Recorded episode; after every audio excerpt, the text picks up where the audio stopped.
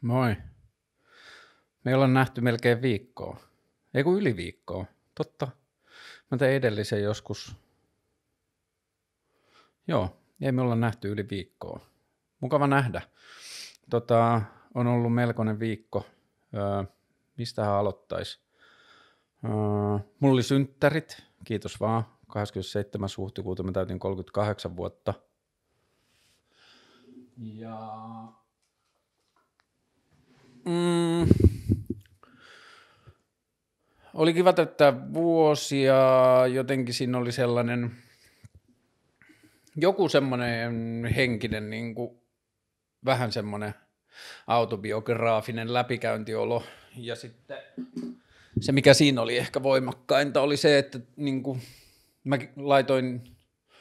Instagramin kuvan silloin edellisenä päivänä synttäreistä – oli niin kaunis valo makuuhuoneessa, plus mä olin alasti ja sitten alaston kuvien laittaminen tuntuu jotenkin jonkun sellaisten koteloiden tai rakenteiden rikkomiselta, joka tuntuu hyvältä, mutta tota, siihen kuvatekstiin mä laitoin, että it took me 38 years to get nowhere. Ja se on, se on niin ollut se ajatus aika paljon mielessä tässä viime viikon – ja mitä mä jotenkin, miten mä ajattelen sitä, on se, että mä koen, että mä oon tilanteessa, jossa mulla on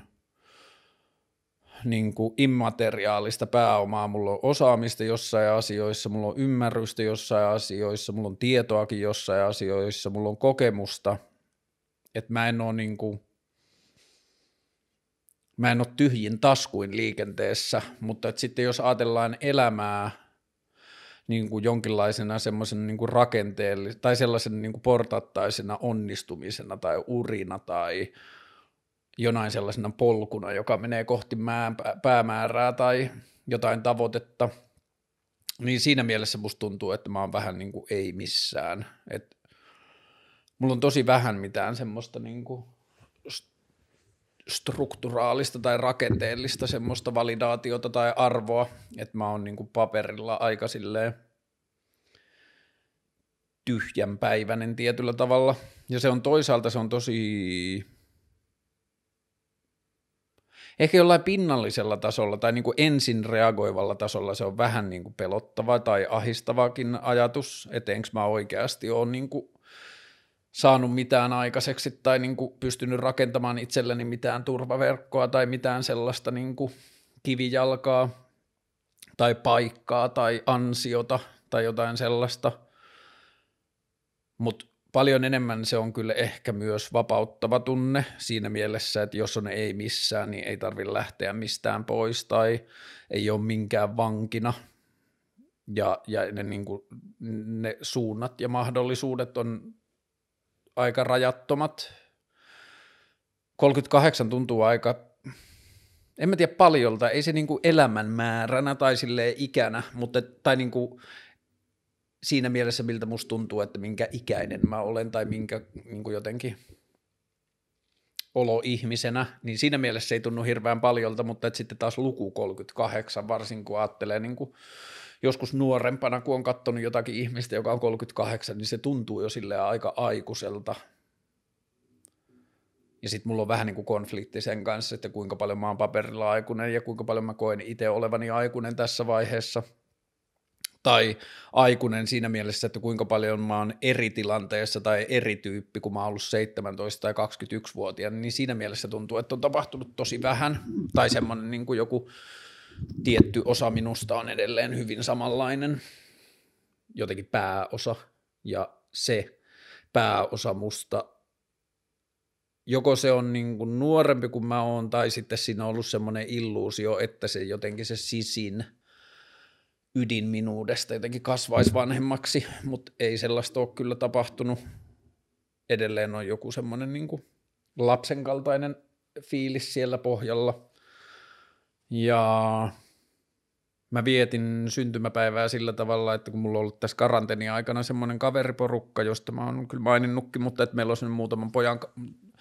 porukka, kenen kanssa me ollaan hengattu ja se on ollut vähän niin kuin meidän karanteeniperhe toisillemme, niin, niin tota, Me oltiin yhden tästä seurueesta suvun mökillä tuolla ää, Turun saaristossa tai tuolla Salon eteläpuolella saaristossa. Ja tota, oli kyllä ihan tosi kiva, oli perusrantasauna ja uimiset ja ihana niin kuin, viettää luonnossa tuollaisella hyvällä kaveriporukalla ja sitten mä tein pojille kakkuu ja vähän juhlistettiin, mutta sitten tämän viikon aikana tapahtunutta muuta, niin raha-asiat on mennyt vaan jotenkin ihmeellisemmäksi, ihmeellisemmäksi. Mä laitoin tänään toimeentulotukihakemuksen, jossa taas menee jotain pari viikkoa, että miten se, sen käsittelyaika ja jotenkin niin kuin koko ajan korostuu se tässä tilanteessa, että haluaisin, että valtiolla olisi joku palvelu, jonne mä voisin soittaa ja kertoa mun tilanteesta, ja sitten se ihminen sanoisi, että hei, sä voit hakea tätä, sä voit hakea tätä, sä voit soittaa tonne, sä voit pyrkiä tähän, bla bla bla. Ja nyt jotenkin tuntuu, että ei pysty silleen parhaimpaansa tai ei osaa tehdä niitä asioita niin hyvin kuin ne vois. Mä selvitän vielä tota Helsingin kaupungin yksityisyrittäjien tukea ja sitten yrittäjien öö, työttömyyspäivärahaa, mutta niissä kummassakaan ne ehdot ei ole kovin yksinkertaiset. Ja joissakin noissa on ollut sitä, että pitää olla, liiketoiminnan on pitänyt olla kannattavaa ennen koronaa ja kaikkea muuta sellaista, niin on kyllä ollut aika ahistunut ja on ollut semmoisia päiviä, että tuntuu, että on ihan silleen niin kuin paskamooses ja jotenkin niin kuin, en mä tiedä, en mä ehkä kyllä mä oon ehkä jotenkin pystynyt väittämään itselleni niin, että ihmisen ihmisarvo täyttyy jo sillä, että se on olemassa, mutta että niin kuin jotenkin se semmoinen niin kuin oma arvottomuus on ollut silleen tosi konkreettinen ja ahistavakin tunne välissä. Ja ai niin tukemisasioihin. Ää, jos haluaa tukea Karlen keskusteluohjelmaa, niin se on nyt mahdollista.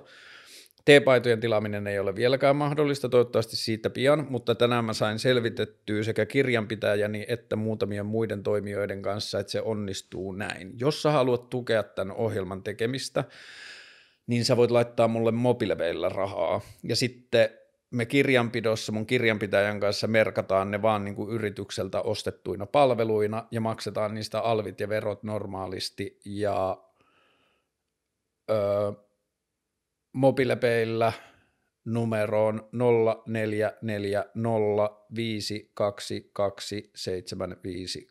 eli toisin sanoen 0440 Kaarle, jos sen kirjoittaa sillä näppäimistöllä, niin, niin tota, sinne voi halutessaan, on tullut viestiä, että ihmiset haluaa tukea tätä ohjelmaa, ja tota, mä oon sillä tavalla jännässä tilanteessa tämän tukemisasian kanssa, että me en mä tiedä, onko tämä yleislänsimaalainen asia, mutta me suomalaiset ollaan keskimäärin aika huonoja ottamaan apua vastaan, mutta nyt kun mulla on tosi vaikea tilanne, ja se on niin kuin, johtuu tällaista force majorista nyt, että korona vei kaikki mahdolliset toimeentulot, niin sitten kun mä katson mun aikaisempaa elämää, niin mä oon ollut se ihminen, joka on auttanut ihmisiä ja niin kuin tukenut ihmisten toimintaa ja toiminut sillä tavalla, niin sitten mulla on niin kuin henkinen tila, että mulla ei ole vaikeaa tai hävettävää tai mitenkään silleen monimutkaista psykologisesti ottaa sitä apua vastaan, niin ohjelmaa voi tukea. Ja tota,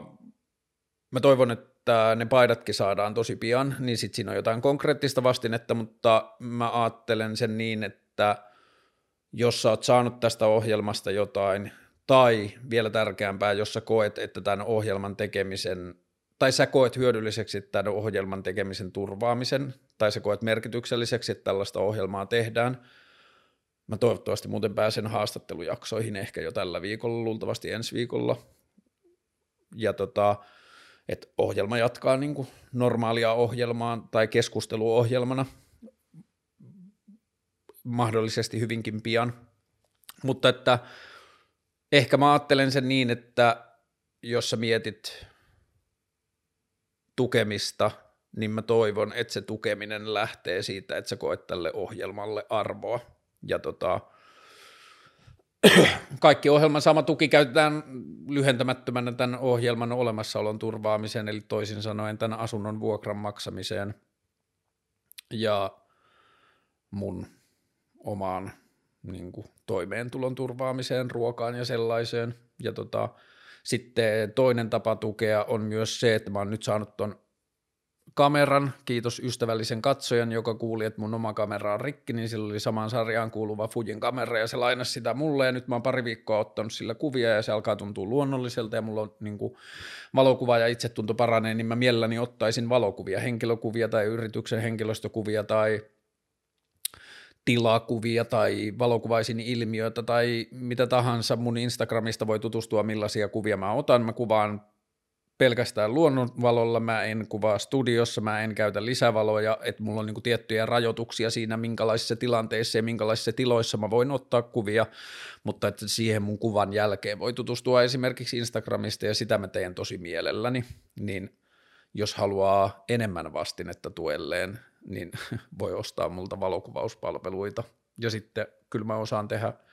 tekstin tuotantoa ja mä osaan tehdä art directorin duunia ja mä osaan tehdä creative directorin duunia ja mä osaan auttaa palvelumuotoilussa ja mä osaan auttaa viestinnässä ja markkinoinnissa ja mainonnan suunnittelussa ja yritysstrategiassa ja kyllä mä koen, että mä oon ihan hyvä monissa, tai siis mä, oon,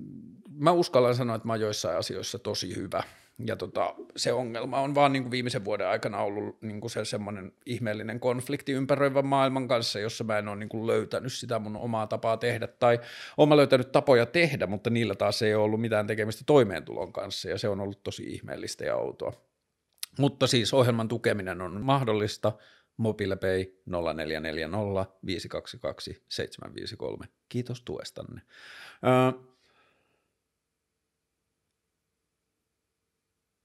ehkä siitä synttäreistä tuli vähän semmoinen olo, että on niin kuin jonkinlaisen uuden alussa, tai toivois myös, että nyt. Mä kuuntelin eilen semmoista Petterin, ruotsalaisen räppärin vanhaa kappaletta, sellainen kuin Vinden Havent, eli tuuli on kääntynyt. Ja sitten mulla tuli tosi vahvasti se olo, että fuck, että mä toivon, että mä pian saan kuunnella tätä biisiä uudelleen ja todella tarkoittaa sitä, kun mä laulan mukana, että Vinden Havent, että tuuli on kääntynyt ja mä jollakin tavalla pääsisin eteenpäin niin kuin tällaisesta jostain ihmeellisestä luolasta, joka on välillä ihan tosi vitun ahistava. Ja tota, niin kuin en tiedä missä olisi, jos ei olisi silleen ystäviä ja ihmisiä, kenen kanssa puhua. Ja sitten niin kuin, välillä on ollut se myös, että – kun tuntuu, että mielenterveys voi ihan hyvin, tai niin kuin, että jossain pohjalla mä oon ihan hyvinvoiva. Ja sitten kun tulee paskaa ja niin kuin vastoinkäymisiä ja haasteita ja semmoista toivottomuutta, niin sitten mulla on vähän niin kuin tullut semmoinen olo myös välillä, että kusetanko mä itselleni jotain, että enkö mä uskalla kohdata tiettyjä asioita kunnolla, että mä vaan väitän itselleni, että asiat on ihan hyvin, vaikka ne on ihan perseestä – että enkö mä päästä tai anna itseni kokea jotain sellaista niin kuin voimattomuutta, vai onko tämä se niin kuin vuosien, että mä oon vuosia tehnyt töitä sen eteen, että mä uskon siihen, että asiat menee hyvin ja this too shall pass ja vastoinkäymisetkin on vain väliaikaisia, että mä oon tehnyt niin paljon työtä siihen sen eteen, että niin tämä tilanne ei ole saanut mua niin kuin täysin jotenkin sille ikävään paikkaan. Kyllä se on saanut mua sellaisiin paikkoihin, jossa mun toimintakyky laskee, mutta että se ei ole tehnyt niin kuin, se ei ole tehnyt tilanteesta, se on helvetillinen, mutta että silti se ei ole helvetti. Että mä näen niin paljon kaunista maailmassa ja mä niin kuin näen niin paljon ihania sosiaalisia kanssakäymisiä, niin paljon niin kuin ihanaa jotenkin elämisen riemua, että, että se ei onnistu pilaamaan kaikkea, vaikka se vaikuttaa kaikkeen, if that makes any sense. Ja tota, se niin kuin ristiriita myös siinä, että on saanut elää sellaisen niin kuin ammatillisen elämän, jossa on saanut kokea validaatiota omalle osaamiselleen, on saanut kerta toisensa jälkeen niin kuin, no, kahden vuosikymmenen ajan jo niin kuin tehdä ammattilaisena töitä, kokea oman työnsä arvokkaaksi, saanut nähdä sitä, miten se on ratkaissut ihmisten ongelmia, minkälaista niin kuin jotenkin riemua tai nautintoa tai yllättymistä tai onnistumisen tunnetta tai hämmennystä tai niin positiivista hämmennystä tai jotain tyytyväisyyttä on pystynyt tuottamaan asiakkaissa ja ihmisissä, kenen kanssa on tehnyt töitä, niin sitten sit on syntynyt jonkinlainen semmoinen niin ammatillinen tai ammattitaidollinen identiteetti, ja sitten kun se sisällä kasvanut ammatillinen identiteetti on yhtäkkiä, tai ei se ole yhtäkkiä, vaan pikkuhiljaa niin kuin irtaantunut jotenkin toimeentulojen kehikoista, niin se on tosi jotenkin silleen vaikea ja monimutkainen kehikko käsiteltäväksi, koska aikaisemmin se ajatus on mennyt, niin kuin ensimmäinen semmoinen turva-ajatus on ollut se, että ei Suomessa kukaan kuole nälkään, ja siihen mä kyllä uskon edelleen, ei Suomessa varmaankaan kukaan kuole nälkään, mutta että esimerkiksi nyt viikonloppuna ja viime viikolla, kun mä huomasin, että mulla ei ole rahaa maksaa vuokraa, niin kyllä mä niin kuin todella kysyin itseltäni sitä, että niin, että jos Suomessa ei voi kuolla nälkään tai kyllä Suomessa pidetään huolta asioista, niin sitten on ollut vaan se kysymys, että no mihinkäs mä soitan, kenen kanssa mä juttelen tästä tilanteesta. Ja se on tosi niin kuin, ahistava tai pelottava vastaus, minkä valtio antaa, että keskustele tämän koneen kanssa. Ja parhaimmillaan, jos se kone toimii, niin sehän on tosi hyvä vastaus, mutta nyt tässä tilanteessa, kun kone antaa vastauksia kysymyksiin vasta niin kuin viikon tai kahden päästä, ja niillä on niin kuin tosi vähän inhimillisyyttä siinä sen koneen vastauksessa, että se ei, niin kuin, se ei jotenkin keskustele mun kanssa, niin se, se tuntuu tosi tosi etäiseltä ja semmoiselta niin kuin kylmältä metalliseinältä, jonka kanssa mä yritän kommunikoida, ja se on niin kuin iso, iso asia, että ton, toi on se piste, missä mä haluaisin maailmaa muuttaa, on se, että se yksilön ja yhteisön tai yksilön ja yhteiskunnan välinen suhde ei tuntuisi niin kylmältä. Ja me ollaan rakennettu se maailma siellä, missä internettiä ei ollut, eikä järjestelmiä, eikä algoritmeja, eikä tietokantoja, eikä ymmärrystä, eikä tiedon siirtämistä ei ole ollut, niin meidän niin kuin pitää löytää ne stepit, ottaa askelia eteenpäin, että me tehdään tästä yhteiskunnasta inhimillisempi. Ja mulla on jotenkin myös tosi tärkeää niin kuin muistuttaa siitä, että kun mä puhun omista ongelmista, mun tarkoitus ei ole puhua, että, että minulla on ongelmia, vaan – mun tarkoitus on yrittää omien esimerkkien ja oman kokemuksen kautta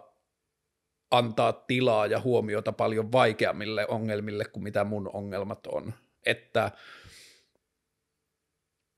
mä yritän olla vaan niin kuin yksi ääni sille, miltä vaikeassa tilanteessa oleminen, ole, niin kuin oleminen tuntuu, ja mä en halua sanoa, että, että niin kuin, mä en ole missään tapauksessa kaltoin kohdeltu, ei kukaan ole kohdellut mua kaltoin, paitsi se yksi firma, joka jätti laskut maksamatta, mutta että, ei, niin kuin, että kyse ei ole siitä, että niin kuin jotenkin mun tilanne olisi jotenkin poikkeuksellinen tai huomiota ansaitseva, vaan mä yritän selittää sitä, miltä näissä tilanteissa oleminen tuntuu, ja varsinkin nyt, kun mä tiedän, että se vaikuttaa, niin kuin tuhannet ja tuhannet, kymmenet tuhannet ihmiset on samankaltaisissa tilanteissa ja kipuilee näiden samojen asioiden kanssa. Ja sitten kun mulla on tämmöinen ääni ja tämmöinen media, niin mä koen niin kuin tosi, tosi vahvasti velvollisuudekseni puhua näistä asioista ja yrittää antaa jonkinlaista ääntä sille ahdingolle, minkälaista tämä on. Ja jos se niin kuin auttaisi jotenkin myös meidän yhteiskunnallisella tasolla tai yhteisöllisen keskustelun tasolla ymmärtämään vaikeita tilanteita paremmin. Ja mähän nyt on vähän ehkä sillain huono äänentorvi, että mä oon niin jotenkin etuoikeutetusta asemasta puhuva ihminen, mutta ehkä se pointti on myös vähän se, että jos tämä näin etuoikeutetusta asemasta kuin mitä mun lähtökohdat on, niin jos nämä vastoinkäymiset on näin silleen syväluotaavia tai silleen koko olemisen tunteeseen vaikuttavia, niin mitä ne tekee ihmiselle, jolla on jo lähtökohtaisesti vaikeampaa kuin mitä mulla on. Niin, ja sitten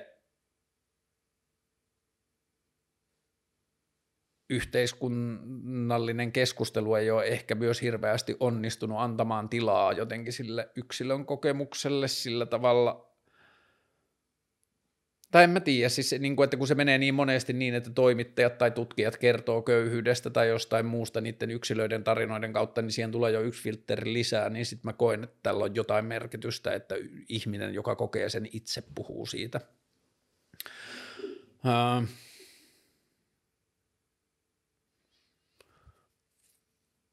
Vappu oli kiinnostava. Meillä, oli tota, meillä on ollut 20-vuotinen perinne. Mun lapsuuden ystävien kanssa viime vuoden vappu oli 20. vappuputkeen, kun me ollaan oltu yhdessä jossain reissussa. Me käytiin ensin vuosia niin, niin tota, kiertämässä Suomea asuntoautoilla asuntovaunulla. Skeittaus oli se meidän juttu. Me käytiin vaan skeittaa ympäri Suomea. Sitten me laajennettiin se Ruotsiin – ja me tehtiin varmaan kymmenen ylikin niin kuin tuollaista roadtrippiä, jossa me kierrettiin Suomea ja Ruotsia, sitten me alettiin tekemään niin kuin matkakohdematkoja, me ollaan käyty Pietarissa, me ollaan käyty Baltiassa ajelemassa, me ollaan käyty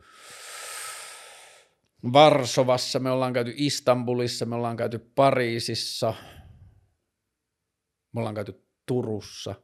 ja se on ollut semmoinen ihana perinne, jossa meitä on viisi poikaa, jotka kaikki on kasvanut niin kuin Pohjois-Suomessa ja sitten me ollaan levittäydytty ympäri Suomea meidän elämät on mennyt eri suuntiin, mutta sitten me joka vappu ko- kokoonnutaan, niin nyt korona sitten katkaisi tämän 20-vuotisen perinteen,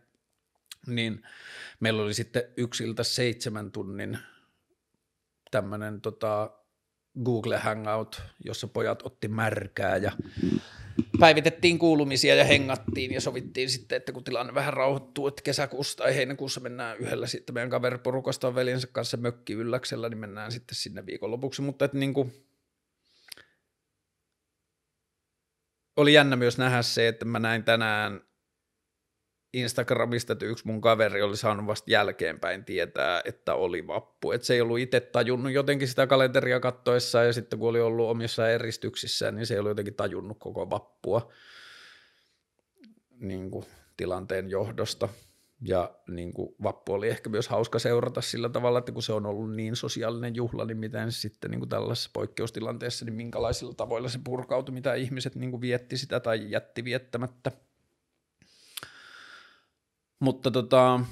vielä tuohon niin ehkä synttäreihin ja 38-vuotijuuteen ja olen jo aikuinen mies ja bla bla bla, niin siihen liittyen, niin kyllä mä jotenkin tosi paljon nyt toivon, että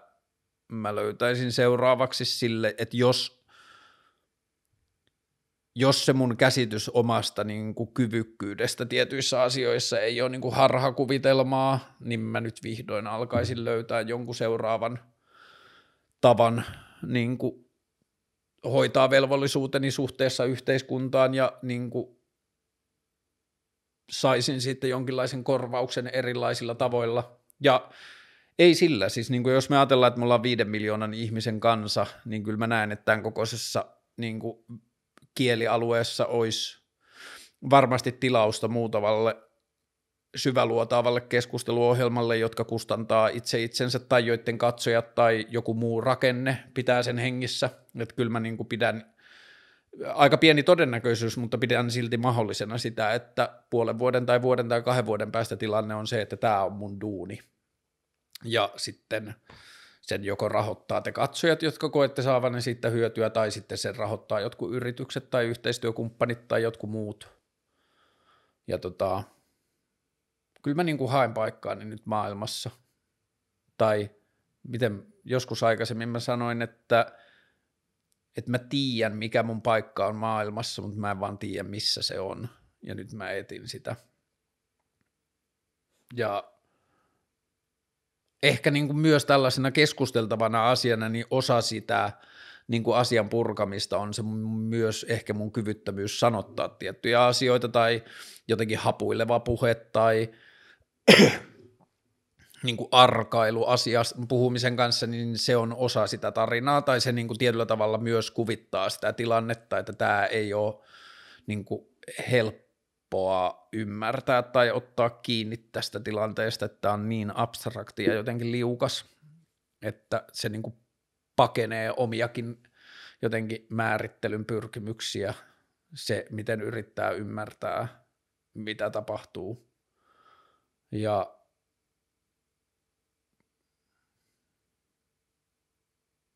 en mä tiedä, kyllä mä luulen, että mä tulen jälkeenpäin kiittämään maailmaa tästä elämäntilanteesta, että vaikka se nyt tuntuu välillä ihan tosi, tosi, tosi, tosi, tosi, tosi, tosi perseiseltä,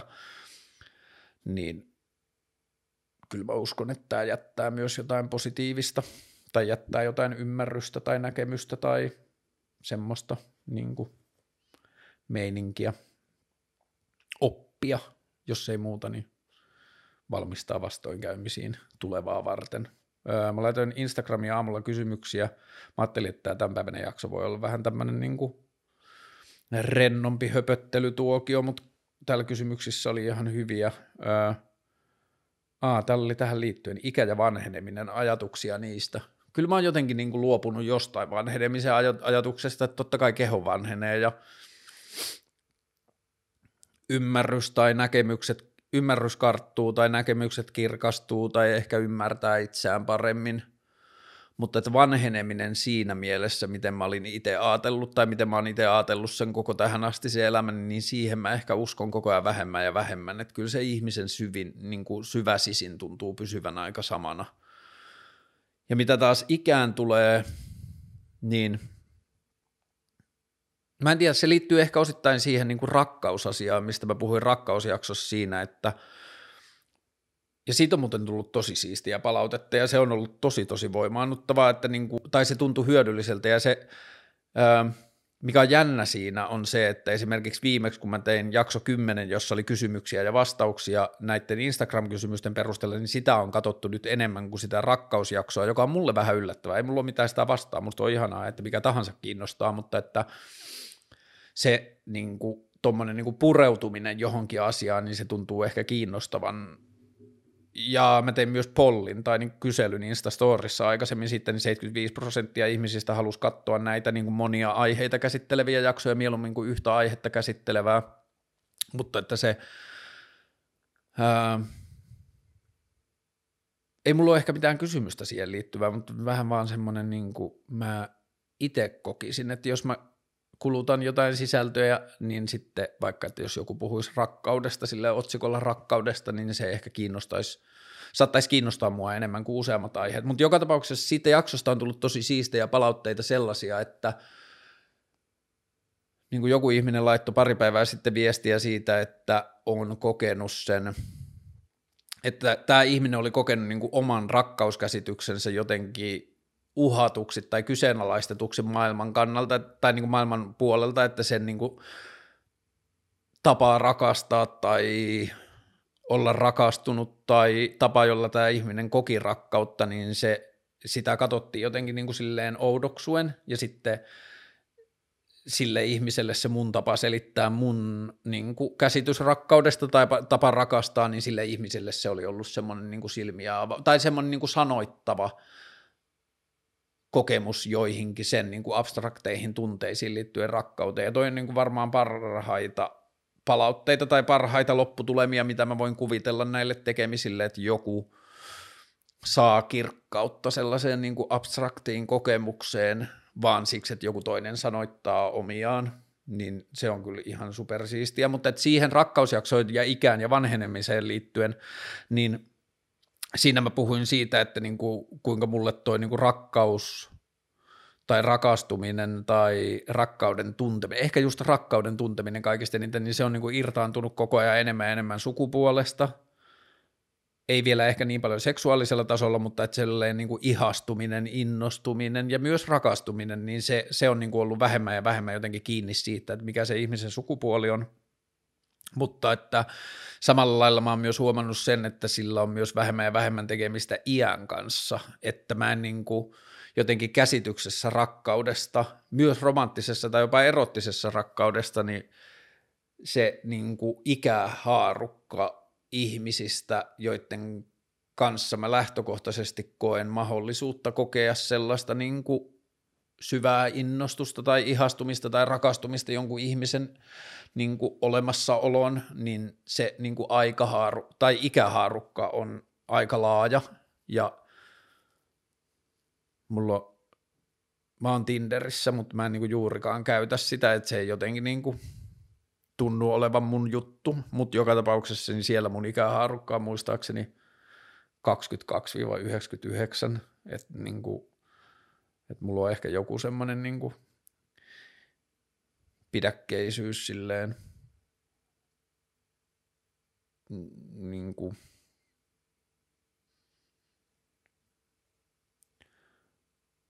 mä en tiedä miksi, mutta jollain, mä, jo, jollain tavalla niin kuin mä oon vähän ikärasisti niin kuin romanttisessa mielessä, kun mennään jonnekin niin kuin 20 hujakoille, että se tuntuu vähän ehkä niin kuin vaikealta, Mutta että sitten taas niin kuin joku semmoinen niin kuin innostunut ja niin kuin ihmisestä ihastuva kohtaaminen, niin mun on täysin niin kuin jotenkin, tai mun on helppo niin kuin kuvitella myös semmoista niin kuin ihastumista tai rakastumista tai niin kuin romanttis-erottista niin kuin innostumista niin kuin aika vanhankin ihmisen kanssa. Ja, ja, ja se on niin kuin, vaikka se ei olisi muuttunut millään tavalla konkretiaksi tai ei muuttuisi millään tavalla konkretiaksi, niin se on niin kuin ajatuksena silti tosi vapauttavaa, että niin kuin näkee ihmiset ja niiden iät ja niin kuin, tai ihmisen iän näkee jotenkin silleen koko ajan vähemmän ja vähemmän merkityksellisenä ja niin kuin koko ajan vaan yrittää leikkaa siihen jotenkin niin kuin kuka se ihminen on sen siellä X-ikäisen kehon sisällä. Et jossain vaiheessa, jossain määrin mä ehkä ajattelen, että se ihmisen sisällä oleva kokija, niin kuin tietoisuus, se semmoinen niin kuin, vaan se, joka ottaa ne elämästä kaikki ne tuntemukset ja aistit ja tiedon ja kaiken niin kuin sen reagoinnin, joka ottaa sen vastaan siellä ihan syvimmällä, niin musta tuntuu, että se saattaa olla niin kuin jotenkin iätön tai siltä musta itse tuntuu, että se ihmisen sisin vaan niin kuin, sillä on enemmän dataa käytössä, mutta musta tuntuu, että ei se välttämättä hirveästi muutu mihinkään tai silleen se kokija ei välttämättä kauheasti vanhene. Ja mitä taas ikään ja vanhenemiseen liittyy, niin mulle vanheminen, just eilen itse asiassa ystävän kanssa puhuttiin tästä niin kuin elämän rajallisuuden kokemuksesta ja siitä, että miten ikää ehkä tuo siihen kerroksia tai niin kuin uudenlaista kokemusta, niin joo, kyllä sitä ehkä miettii enemmän, mutta silti musta tuntuu, että mä oon jotenkin tosi hyvässä paikassa nyt niin kuin kuolemaan liittyviä ajatusten kanssa, niin se vanheneminen ei jotenkin tunnu enää liittyvän siihen kuoleman lähestymiseen niin paljon, koska mä oon jotenkin ajatellut sen mä nykyään ajattelen paljon enemmän niin, että kuolema saattaa olla paljon enemmän yhtäkkinen ja yllättävä ja aikainen kuin, tai että se kuolema on muuttunut paljon, se on tullut paljon lähemmäksi. Ja silloin kun se kuolema tulee lähemmäs,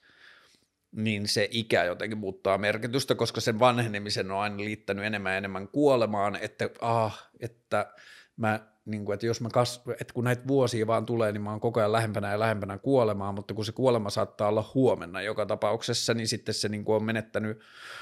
enemmän ja enemmän merkitystä siihen, niin kuin, että se ikä olisi jotenkin yhtä kuin kuolema, tai kas, vanheneminen olisi yhtä kuin kuolema, koska se voi olla myös pyöräily on yhtä kuin kuolema, tai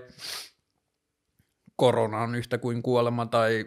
kerrostalon katolta tippuva kattotiili tai lumipaakku voi olla yhtä kuin kuolema, niin se jotenkin, että se vanheneminenhan on sille varma. Siinä on niin sataprosenttinen kuolleisuus, mutta sitten on niin paljon muita yllättäviä asioita, joille me ei voida mitään, niin sitten ehkä me yritetään ajatella koko ajan enemmän enemmän sitä, että se kuolema ei olisi niin aikaan sidonnainen, että, että jossain vaiheessa mun elämässä tulee piste, jossa tapahtuu jotain ja sitten mua ei enää ole, niin sitten – niin kuin jotenkin saada siitä niin kuin elämästä irti mahdollisimman paljon ilman ajat, niin kuin että olisi mahdollisimman vähän semmoista sitten kun tai joskus myöhemmin ajatusta. Tietenkin rahan kanssa joutuu ajattelemaan nyt paljon, että joskus myöhemmin, että alkaa niin kuin kertymään jotenkin semmoisia haaveita. Ja se, mikä on jännä niin kuin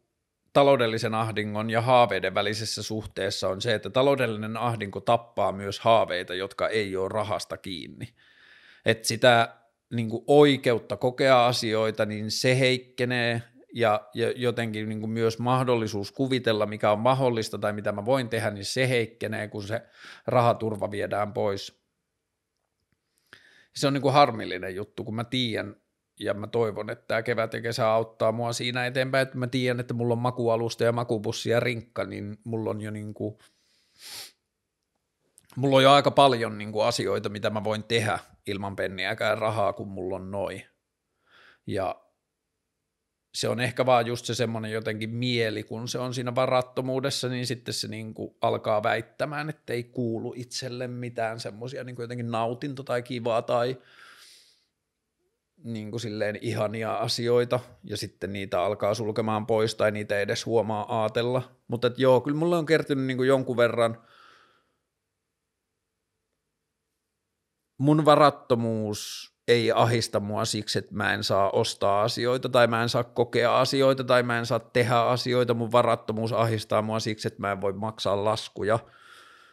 Ja mä koen, että mä pystyn elämään tosi hyvää elämää ilmankin rahaa, jos mun pää on vaan oikeassa paikassa ja mä oon niin mieleltäni silleen valmis siihen.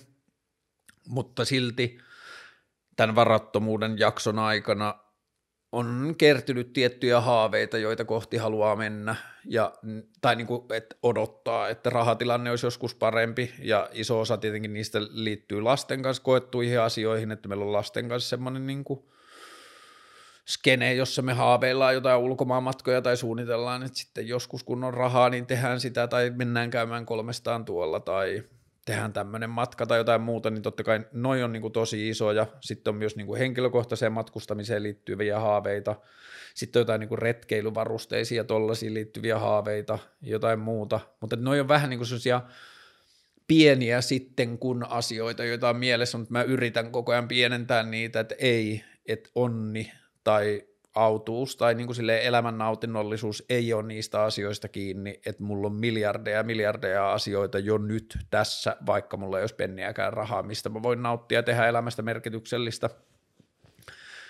Ja niitä mä oon kyllä saanut kokeakin, ja niin kuin just toi, että me oltiin poikien kanssa siellä mökillä, niin se tuli maksaa mulle jotain 50 euroa, ja mä sain niin kuin kolme ihanaa päivää silleen merenrannalla ja niin kuin about kauneimpia auringonlaskuja, mitä mä oon nähnyt ja saunaa ja uintia ja porukalla tehtyä ruokaa ja monopolin pelaamista ja sellaista, että niin kuin, kyllä mä koko ajan vahvistun siitä ajatuksesta, että mä, mulla on ollut niin kuin virheellinen käsitys siitä, että kuinka paljon rahalla on tekemistä onnen kanssa, että koko ajan mä enemmän enemmän sitäkin, että raha ei tuo onnea, mutta rahan puute voi viedä sitä. Ja tähän liittyen mä käytiin eilen, törmäsin, mä olin tuolla Hakaniemen rannassa istuskelemassa ja kuuntelemassa musiikkia ja sitten yksi tuttava lenkkeili siitä ohi, niin juteltiin sen kanssa ja menetinkö mä just langan päälle? Raha, onnellisuus. Niin, niin me puhuttiin perustulosta, että nyt kun meillä on tollainen hallitus ja tällainen poikkeustila, niin miksi perustulosta puhutaan verrat, tai niin kuin, miksi siitä ei nyt puhuta enempää? Kun jos ajatellaan sitä, että meillä on hirveästi ihmisiä nyt Suomessa, jotka pelkää tai ahistuu niiden arjesta, ja sitten meillä on tosi pitkät käsittelyajat, monimutkaiset käsittelyprosessit, hakemusprosessit, kaikki se, että kuinka paljon just nyt, jos me aloitettaisiin niin kuin semmoinen konkreettinen, aktiivinen, toimeenpaneva keskustelu nyt, että hei, laitetaanpas nyt ainakin poikkeustilan vuoksi, niin laitetaan perustulo rullaamaan ja katsotaan joku summa, joka voidaan nyt luvata kaikille ihmisille. Laitetaan joku raja, että jos ihmiset saa X verran palkkaa, niin perustulo ei nyt toistaiseksi kuulu niille, että tässä ensimmäisessä vaiheessa se kuuluu vain niille, joilla on vaikka alle X tai mitä tahansa joku graduaalinen, että jos jos sulla ei ollenkaan tuloja, niin sun perustulo on tämän verran, jos sulla on tämän verran, niin sun perustulo on tämän verran, ja jos sulla on tämän verran tuloja, niin sit sä et saa ollenkaan mitään ikinä, mutta että se niin kuin, tuplavaikutus nyt, että me voitaisiin poistaa yhteiskunnasta ahdistusta ihan sikana, plus me voitaisiin poistaa yhteiskunnasta niin kuin rakenteellista painetta tilanteen hoitamiseen, koska tällä hetkellähän kaikki meidän järjestelmät on yli, ihan ylikuumentuneita, kun ihmisillä tulee valtavat määrät hakemuksia ja, ja, ja niin kuin koko tilanne on hirveän monimutkainen ja niin kuin vaatii hirveästi säätöä, niin me voitaisiin niin kuin yhdellä toimenpiteellä poistaa yksilöiden ahdistusta tosi paljon ja vapauttaa yhteiskunnan toimintaresursseja niin kuin kerralla, niin tämä perustulo, perustulo, perustulo, perustulo, puhu kansanedustajalle, lähetä sähköpostia, tee mitä voit. Ja niin kuin kun perustulon niin vasta-argumentit alkaa, tai tuntuu, että niitä niin kuulee enää tosi vähän ja vanhat kokoomuslaiset puhuu perustulon puolesta ja niin edelleen, että se on niin kuin alkanut se idea jo avautumaan yhteiskuntaan tosi paljon, että nyt me tarvitaan vaan konkreettisempaa ja aktiivisempaa keskustelua siitä. Mutta ajatuksia ja iästä ja vanhenemisesta, olen onnellinen, että olen saanut elää näin pitkän elämän –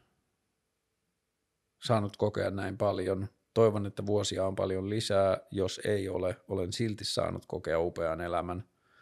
Ja tota, kiitos muistamisesta syntymäpäivänäni ja mä sain kukkalähetyksen ja se tuntui ihanalta. Öö, mitä kuuluu, miten menee, miten aiot viettää kesää? No mitä kuuluu ja miten menee, siihen mä kyllä vähän vastasin. Ei mene kaksisesti, pärjään ihan hyvin. Vähän pelottaa, ahistaa aika paljon. Haluaisin nyt saada vuokran maksettua. Toivottavasti Kela vastaa pian. Onneksi on ystäviä. Rakastan ihmisiä. Miten aion viettää kesää? No varmaan aika paljon puistoissa hengaten. Ei mitään kummempia suunnitelmia, jos, ei jostain, jos mä saan jostain jotain rahaa, niin sitten mä varmaan lähden lasten kanssa jonnekin reissuun. Ja, tai jos raha niin kuin tilanne yleisesti paranee, että pystyy vähän niin kuin avaamaan silmiä maailmalla, niin sitten Suomen näkeminen tai Euroopan näkeminen kiinnostaa, mutta ei mulla silleen mitään kesäsuunnitelmia. Mulle on jotenkin riittänyt aikaisempinakin vuosina tosi hyvin se, että on Bluetooth-kaiutin ja viltti ja polkupyörä, niin sillä mä oon pärjännyt tosi hyvin ja sillä samalla hyväksi havaitulla kaavalla mä luulen, että mä vietän tätäkin kesää aika paljon. Öö, katsotaan nämä kysymykset. Aloitetaan tuosta. Milloin mielestäsi voidaan todeta, että olet onnistunut muuttamaan maailmaa? Öö, tästä on varmaan niin kuin kaksi tasoa. On semmoinen niin kuin iso konkreettinen taso ja sitten on pieni ja huomaamattomampi, mutta silti mä oon taipavainen ajattelemaan, että lähes yhtä merkittävä taso. Ja ehkä mä oon saanut jo tähän mennessä elämässä kokea tiettyjä asioita, joissa mulla on tullut olo, että mä oon muuttanut maailmaa ja mä oon muuttanut sitä tosi mikrotasolla ja mä oon muuttanut sitä tosi yksilötasolla, mutta ne on ollut niin vuosien varrella tulleita palautteita esimerkiksi lestadiolaisuuteen liittyvästä podcastista tai jostain muista jutuista, missä mä oon tehnyt, jossa yksittäinen ihminen sanoo, että ennen kuin mä kuuntelin tänne, mun maailma näytti eriltä kuin tämän kuuntelemisen jälkeen – ihan tässä pari päivää sitten mä sain joltain entiseltä lestadiolaiselta viestin, että hei, että, tää, että mä löysin tämän sun neljä tai viisi vuotta vanhan lestadiolaisuuspodcastin SoundCloudista, kuuntelin sen. Ja siinä oli niin paljon asioita, joita mä en ole osannut sanottaa tai mä en ole antanut itselleni niin kuin konkreettista lupaa ajatella niin, ja sä autoit mua sanoittamaan mun omia tunteita tai omia sanoja, niin kuin ajatuksia itselleni, ja se helpotti mun suhdetta lestadiolaisuuteen tai se, se helpotti mun lestadiolaisuuden jälkeistä elämää tai jotain muuta. Ja siinä mä niin koen tiettyä maailman muuttamista jo. Se ihminen saattaa puhua muille ihmisille, mutta pelkästään sen yksittäisen ihmisen kokemus maailmasta ehkä muuttui ja sen tapa toimia muuttui ja sen tapa suhtautua muihin ihmisiin tai itseensä muuttui – niin siinä mä niin kuin koen jo tiettyä maailman muuttamista, ja jos toi on maailman muuttamista, niin sitten me kaikki saatetaan tehdä sitä lähes päivittäin jollain tasolla, että jos me pystytään olemaan jossain keskustelussa niin kuin ystävän tai tuttavan tai satunnaisen kohtaamisen kanssa niin kuin rakkauden ääni tai jotenkin silleen sympatian ääni tai valon ääni tai toivon ääni, niin sitten me pystytään mahdollisesti tuottamaan, niin kuin nyrjäyttämään ihmisten maailmankuvaa, ja silloinhan maailma muuttuu. Maailma on ainakin sille ihmiselle, se on eri kuin se oli aikaisemmin, ja sitten se ihminen saattaa jatkaa sitä viestiä eteenpäin ja muuttaa muiden ihmisten maailmankuvaa, ja sitten esimerkiksi just vaikka joku tasa-arvoinen avioliittolaki, niin sehän on esimerkki siitä, että maailma on muuttunut siksi, että ensin yksittäisten ihmisten näkemys maailmasta on muuttunut, sitten se on huomattu, että hetkinen, tämähän onkin kollektiivinen muutos ja sitten se on viety rakenteisiin. Ja mä näen tosi paljon sijaa niin noille kulttuuris, maailmankuvallis, kollektiivisille muutoksille tosi monessa paikassa just suhteessa perheeseen tai suhteessa päihteisiin tai suhteessa ihmisten vapauksiin ja omaehtoiseen elämään ja niin edelleen, niin sitten sitä on jo tapahtunut tosi paljon ja se on niinku semmoista latautunutta energiaa siellä ihmisten, yksittäisten ihmisten muuttuneissa maailmankäsityksissä, mutta sitten kun meidän politiikka nykyjärjestelmällään ei onnistu tuottamaan niitä niin parhaalla mahdollisella tavalla maailman konkreettisen maailman muutokseksi, niin sitten niissä menee niin kuin tarpeettoman pitkään ja ne on niin kuin tarpeettoman hitaita ne prosessit. Joku perustulo saattaa olla hyvä esimerkki, että jo yli puolet ihmisistä Suomessa saattaa olla niin kuin perustulon kannalla. Mä en muista viimeisiä kalluppeja, mutta että niin kuin en pidä lainkaan mahdottomana, etteikö yli puolet ihmisistä olisi jo sitä mieltä. Mutta sitten kun meidän poliittinen järjestelmä on rakennettu niin, että jos kuka tahansa ehdottaa mitään, niin poliittisten vastustajien tehtävä on epäillä sitä tai ampua sitä alas – niin sitten niin kuin uusien ja mullistavien ja silleen konkreettisten isojen muutosten esittäminen poliittisessa järjestelmässä on tosi pelottavaa, ja sitten politiikka onnistuu keskustelemaan asioista hitaammin kuin mitä maailma muuttuu siellä niin kuin maailmankuvatasolla. Niin Mutta ehkä tuohon kysymykseen, milloin mielestäsi voidaan todeta, että olet onnistunut muuttamaan maailmaa, niin ehkä mä haluaisin siihen tuottaa niin, tai niin kuin ajatella sen niin armollisesti, että sä oot muuttanut maailmaa siinä vaiheessa, kun sä oot itse nähnyt sen mahdolliseksi,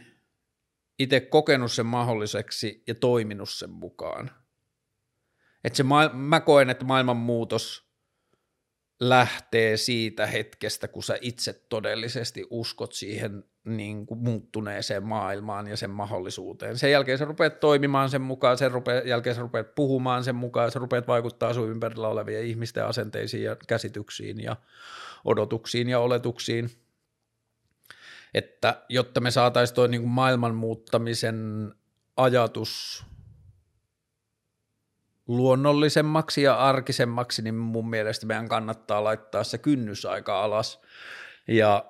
niin kuin jotkut huoneen taulut, taulut sanoo, että maailman muuttaminen alkaa peilistä ja maailman muuttaminen alkaa itsestä ja niin edelleen, niin joo, siinä on varmasti se niin kuin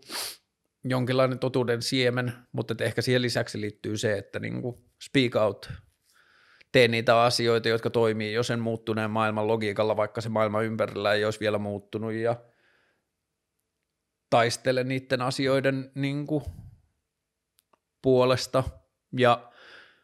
tähän maailman muuttamiseen liittyen, niin mulla oli tosi, tosi mielenkiintoinen. Mä taisin mainita siitä viimeksi, mutta pari viikkoa sitten mulla oli sellainen kolmen tunnin puhelu, jonka pihvi oli periaatteessa se, että se jäbä niin kuin,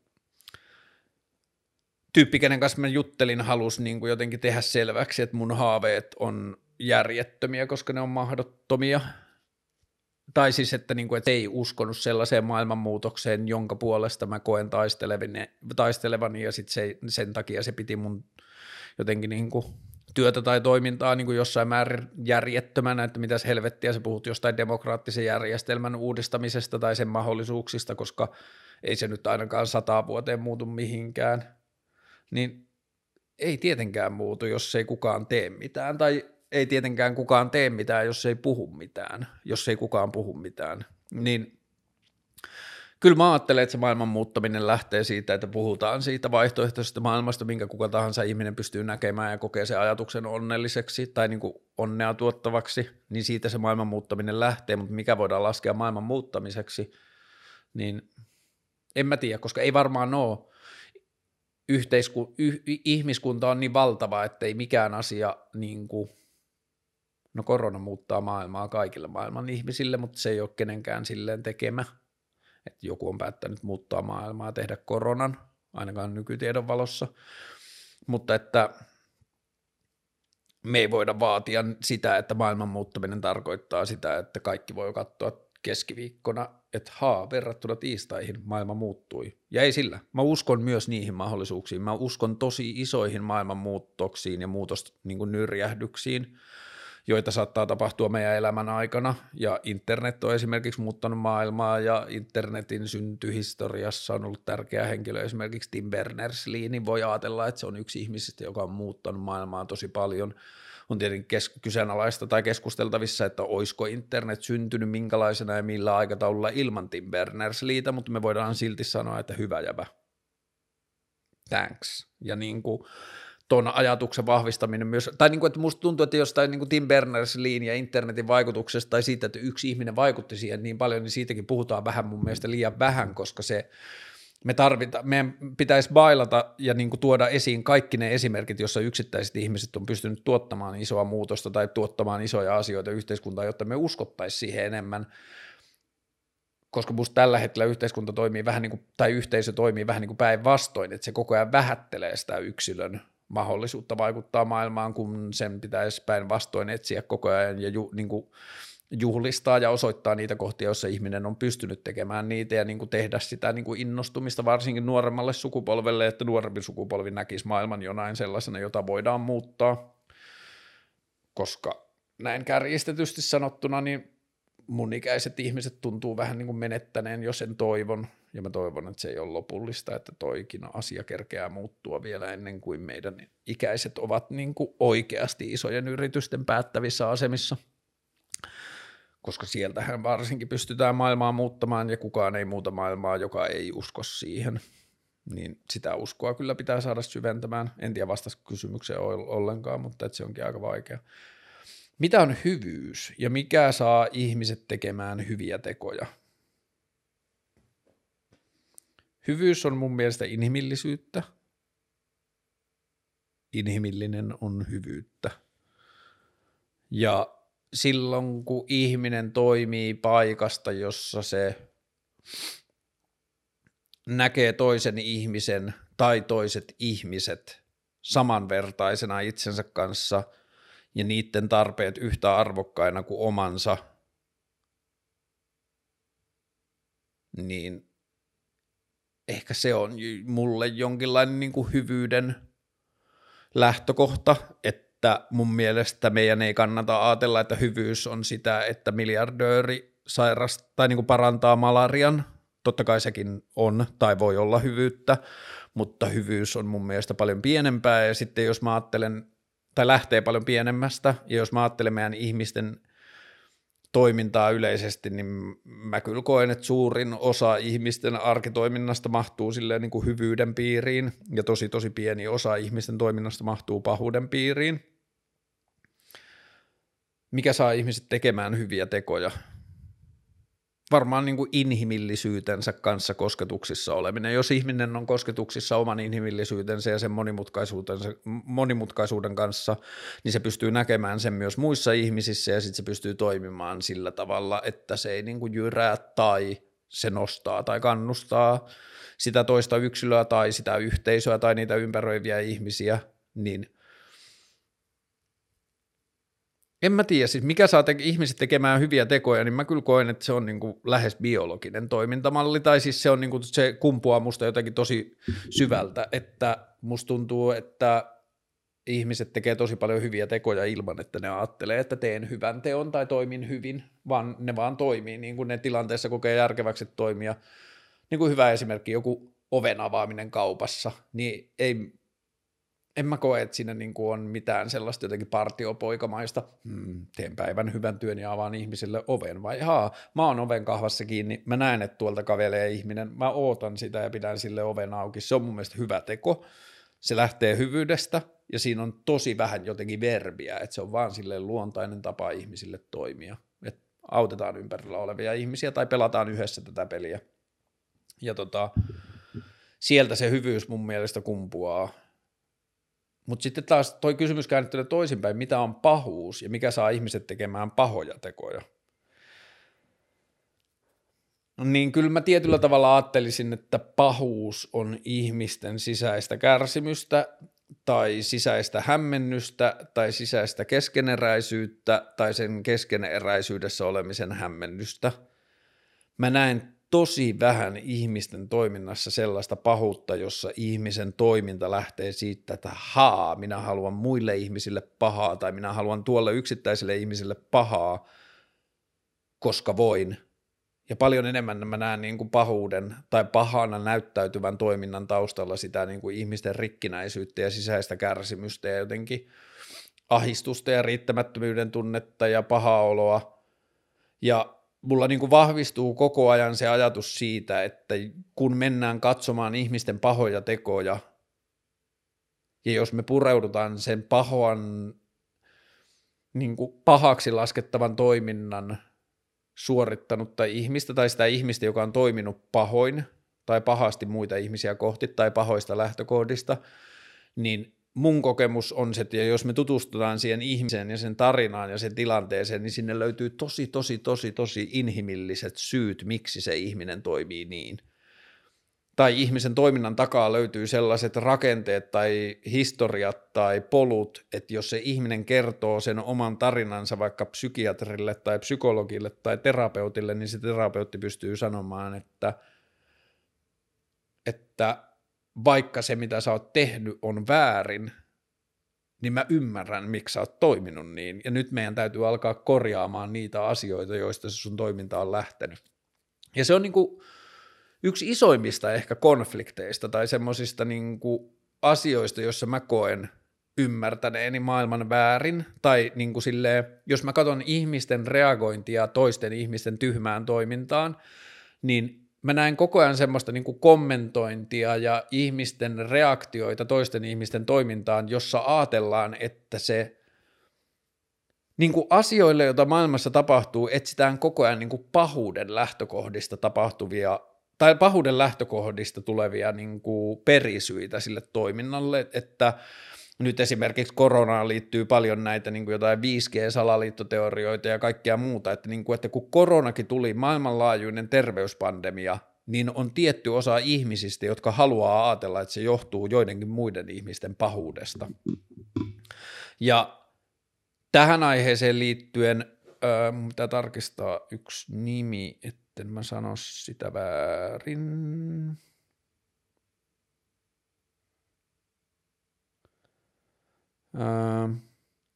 Se on Instagramissa nimellä Silla Simone, mutta voisikohan se olla Silla Simonen, tai sitten se on Silla Simone, mutta suomalainen valokuvaaja, jonka kirjan mä löysin viime syksynä tuolta Oodi-kirjastosta, ja sen kirjan nimi on Oodinin soturit ja minä, ja se on siis tota, ö, suvakkihuoraksi teepaidoissa tunnistautuva, tai siis silleen vasemmistolaiseksi itsensä niin kuin identifioiva valokuvaaja, joka halusi ymmärtää Oodinin sotureita paremmin, ja sitten se vaan lähti tapaamaan niitä ympäri Suomea ja hengaamaan niiden kanssa. Ja Iltalehti oli jostain syystä eilen tehnyt tästä kaksi vuotta vanhasta kirjasta niin kuin uuden jutun, jossa niin kuin kerrottiin niitä tarinoita sen kirjan takana ja sitä kirjasta ja näytettiin niitä kuvia. Ja sitten tänään mä näin Facebookissa, että yksi mun kaveri oli jakanut sen Iltalehden jutun saatteella, että tämä on rasismin normalisointia ja niin kuin, tällaista ei pitäisi tehdä. Ja sen niin kuin Iltalehti-näkökulma kaksi vuotta myöhemmin, niin siinä mielessä mä vähän niin kuin ymmärrän sen, että että siinä niin kuin mä en ehkä tai siis mä en haluaisi jutella tässä, niin kuin, että tämä ilmiö on mun mielestä eri, jos me puhutaan pelkästään sitten kirjasta tai me puhutaan sitten Iltalehden ää, artikkelista, joka kertoo siitä kirjasta kaksi vuotta myöhemmin, niin mä haluaisin ehkä ottaa kantaa siihen niin kuin kirjaan, koska siinä kirjassa toteutui sellainen asia, jonka mä ajattelen, että se on niin kuin vaikeiden ja monimutkaisten ja vittumaisten ongelmien ensimmäinen lähtökohta on se, että yritetään ymmärtää niitä ihmisiä, jotka toimii käsittämättömillä tavoilla, niin kuin esimerkiksi Soldiers of Odin. Että sen Silla Simosen kirjassa, tai Silla Simonen, Simoneen, joka tapauksessa tämän Sillan kirjassa, niin tota, siinä oli mun mielestä selkeästi se lähtökohta, että se valokuvaaja on halunnut ymmärtää jotain, mitä se ei pysty ymmärtämään. Ja jos me ajatellaan vaikka uusnatsismin tai uusoikeistolaisuuden tai jonkun Soldiers of Odin toiminnan tai niin kuin rasismin purkamista tai poistamista tai vähentämistä tai lieventämistä yhteiskunnassa, niin mä en usko, että siinä onnistutaan ennen kuin ymmärretään, miksi ne ihmiset ajattelee niin kuin ne ajattelee. Ja siinä Silla Simosen kirjassa näkyy hyvin, no siinä näkyy paljon muitakin jotenkin niitä rakenteellisia asioita, miksi ihminen voi ajautua ajattelemaan ja toimimaan noin, mutta siinä näkyy sitä niin kuin pikkukaupunkilaisuutta ja vaihtoehtojen vähäisyyttä ja niin kuin et tietyllä tavalla mä ajattelen, että se sairas ja haitallinen ajatusmaailma, mitä johonkin Soldiers of Odiniin liittyy, ja se puhe, jota mun ihmiset, niin kuin tässä tapauksessa mä tarkoitan niin kuin jotenkin silleen vihervasemmistolaiset, niin kuin liberaalit, öö, suvaitsevat, suvaitseva hassu sana, niin kuin meillä olisi oikeus suvaita joku toinen ihminen tai jättää suvaitsematta,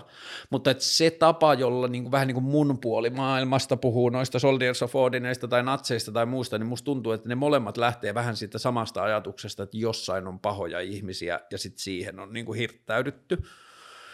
Että Odinit ajattelee, että jossain on pahoja ihmisiä, haa, islamilaiset tai islam, muslimit, ne tulee ja pommittaa meidät, ne haluaa vaan, ne aamulla herää, ne haluaa mulle pahaa, ne menee illalla nukkua, ne haluaa mulle pahaa, ne on pahoja ihmisiä, jotka haluaa tuhota maailman tai meidän maailman ja mun elintavan ja minut. Ja sitten, ää, okei, tässä niin täytyy tehdä selväksi se, että jos puhutaan esimerkiksi Soldiers of Odinista, niin Soldiers of Odinin tai pohjoismaisen vastarintaliikkeen tai uusnatsien ajatusmaailma menee suoraan joidenkin ihmisten oikeuteen olla olemassa. Että, että jos mietitään natsismia tai rasismia ja tuommoista niin uusoikeistolaisuuttakin tai tämmöistä alteraittia, niin niissähän kyseenalaistetaan joidenkin toisten ihmisten oikeutta olla, joko oikeutta olla kokonaan olemassa tai oikeutta olla olemassa tietyllä alueella, että ajatellaan, että jotkut ihmiset ei koske Suomeen, niin, niin kuin on tärkeää tehdä selväksi, että se, että Soldiers of Odin sanoo, että, tai mikä tahansa muu niin kuin rasistinen liikehdintä sanoo, että jotkut ihmiset on vääränlaisia, ne ei kuulu tähän, tai pahimmillaan, että ne, ne kuuluu kuolla, tai niitä pitäisi tappaa, tai jotain muuta, niin se on ihan eri asia kuin se, että joku vasemmistolainen sanoo, että rasisti kusipää, tai vitun Soldiers of Odysseus tai jotain muuta, että ni, niissä on niin kuin valtava asteero, että niitä ei voi suoraan verrata toisiinsa, ja sitten varsinkin jos ajatellaan niin kuin niitä ihmisiä, joita joidenkin niin kuin rasistien tai Odinien tai joidenkin muuten maailmankuvan niin kuin väkivaltaisuus suoraan kohdistaa esim, niin kuin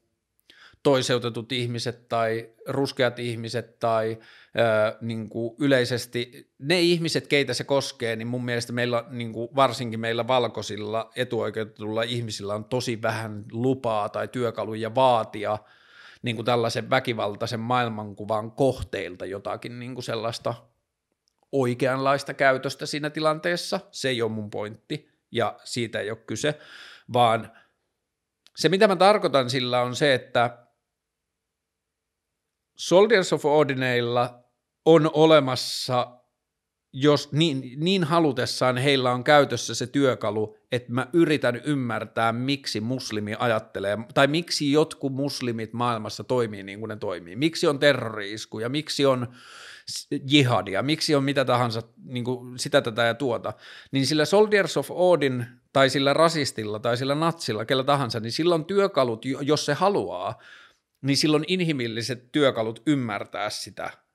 Silloin kyky pystyä ymmärtämään tai kertoa tai avata itselleen se tarina siitä, että mitä islam tarkoittaa tietyissä maissa, miten nämä ihmiset on kasvatettu, minkälaisessa ympäristössä ne on kasvatettu, mitä niille on kerrottu länsimaista, mitä niille on kerrottu kristinuskosta, mitä niille on kerrottu meidän länsimaista elämäntavasta, mitä niille on kerrottu tai mihin ne on oppinut siitä, että mitä me ajatellaan niiden maailmasta tai mitä me halutaan – minkälaista maailmaa me länkkärit halutaan ja mitä me halutaan tehdä niille, niin meillä on niin kuin mahdollista mennä sinne sen jihadistin maailmaan ja tajuta se inhimillinen puoli siitä, että se jihadisti pelkää itsensä, oman perheensä, mahdollisesti oman maansa tai oman uskontonsa tai oman kulttuurinsa puolesta. Ja sitten kun siellä uskonnossa on työkalut, joita joku halutessaan voisi käyttää niin kuin väkivallan ää, perusteluna tai väkivallan synnyttäjänä, niin silloin, ja sitten on kaikki valtarakenteet ja hyväksytyksi tuleminen ja kelpaaminen ja muiden puolesta uhrautuminen ja kaikki muu, niin siellä on niin löydettävissä ja ymmärrettävissä inhimillinen polku sille, miksi joku haluaa lentää lentokoneen pilvenpiirteään seinään. Se ei tee sitä yhtään hyväksyttävämpää, mutta se tekee siitä ymmärrettävämpää. Ja silloin, jos me ymmärretään ihmisten toiminnan taustalla olevia rakenteita, niin me voidaan myös helpommin auttaa niitä tai me voidaan auttaa poistamaan sitä ongelmaa. Ja samanlaisesta, niin kuin, ja se, että alt-right tai rasistit tai kuka tahansa, joka niin kuin, puhuu rumasti erivärisistä ihmisistä tai erinäköisistä tai eri uskontokunnan ihmisistä, niin se, että mun kokemus on se, että kun se ihminen on kasvanut siihen ja päättänyt, että ihmiset tai jotkut muut ihmiset on pahoja, niin se ajatus siitä muiden ihmisten pahuudesta on niin tärkeää, että sitä ei halua kyseenalaistaa uudella datalla, ei halua saada sitä, ei halua inhimillistää sitä vihaamansa ihmistä. Ja tämä on se kohta, jossa mä näen niin parallellia suomalaiseen antirasistiseen toimintaan, en kaikessa, mutta välillä. Ja antirasistisessa toiminnassa, ja mä haluan nyt irrottaa sen esimerkiksi valkoisiin antirasistisiin toimijoihin, kuten mä sanoin aikaisemmin, ne ihmiset, joita kohtaan rasismi tai muukalaisvihamielisyys tai joku sairas nationalismi, se, kenen ihmisten olemassaoloon oloa se suoraan uhkaa, niin niiden toiminnalle tai reaktioille tai tavalle puhua, niin mä en ainakaan koe oikeudekseni esittää minkälaisia vaatimuksia sille, koska jos ihmistä uhkaa väkivalta, niin ihminen toimii tietyllä tavalla. Mutta jos puhutaan antirasistisesta keskustelusta laajemmin, niin jos ei suoraan riveissä, niin mun mielestä rivein välissä on meillä suomalaisilla valkoisilla siinä antirasistisessa keskustelussa monesti mukana myös se ennalta määrätty fakta, että jotkut ihmiset vaan on pahoja, jotkut ihmiset on kusipäitä, me ei tulla voimaan niille mitään, joten mä edes halua ymmärtää niitä, mä haluan vaan osoittaa, kuinka väärässä ne on. Ja toi on niinku semmoinen juttu, jossa mulla on ollut konflikti koko elämäni ajan, että kun mä en ole nähnyt sitä ihmisten pahuutta samalla lailla kuin kulttuurisen tuntuu näkevän. Että aina kun mä oon päässyt tapaamaan jonkun ihmisen, joka on esitetty mulle pahana tai jonka kulttuuri on esittänyt mulle pahana,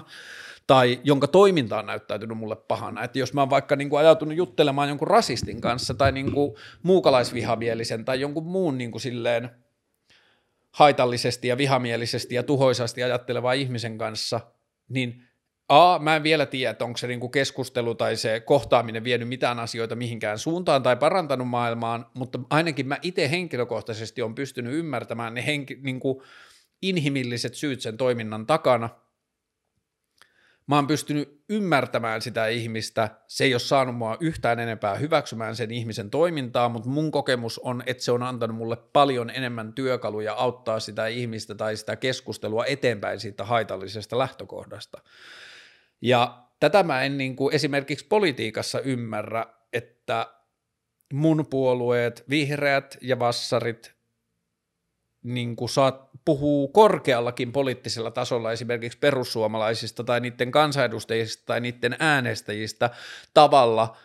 jossa on jo päätetty, että noi on pahoja ihmisiä, meidän pitää taistella niitä vastaan, ne ei tule koskaan muuttumaan ja meidän tehtävä on osoittaa oma oikeassa olemisemme ja niin kuin tehdä selväksi niille toisille, että me ei hyväksytä niitä ihmisiä. Ja mä oon ihan samaa mieltä. Mä haluan tehdä selväksi, että mä en hyväksy mitään vitun rasistista toimintaa, mutta mä en koe oikeudekseni sanoa, että mä en hyväksy sitä ihmistä, koska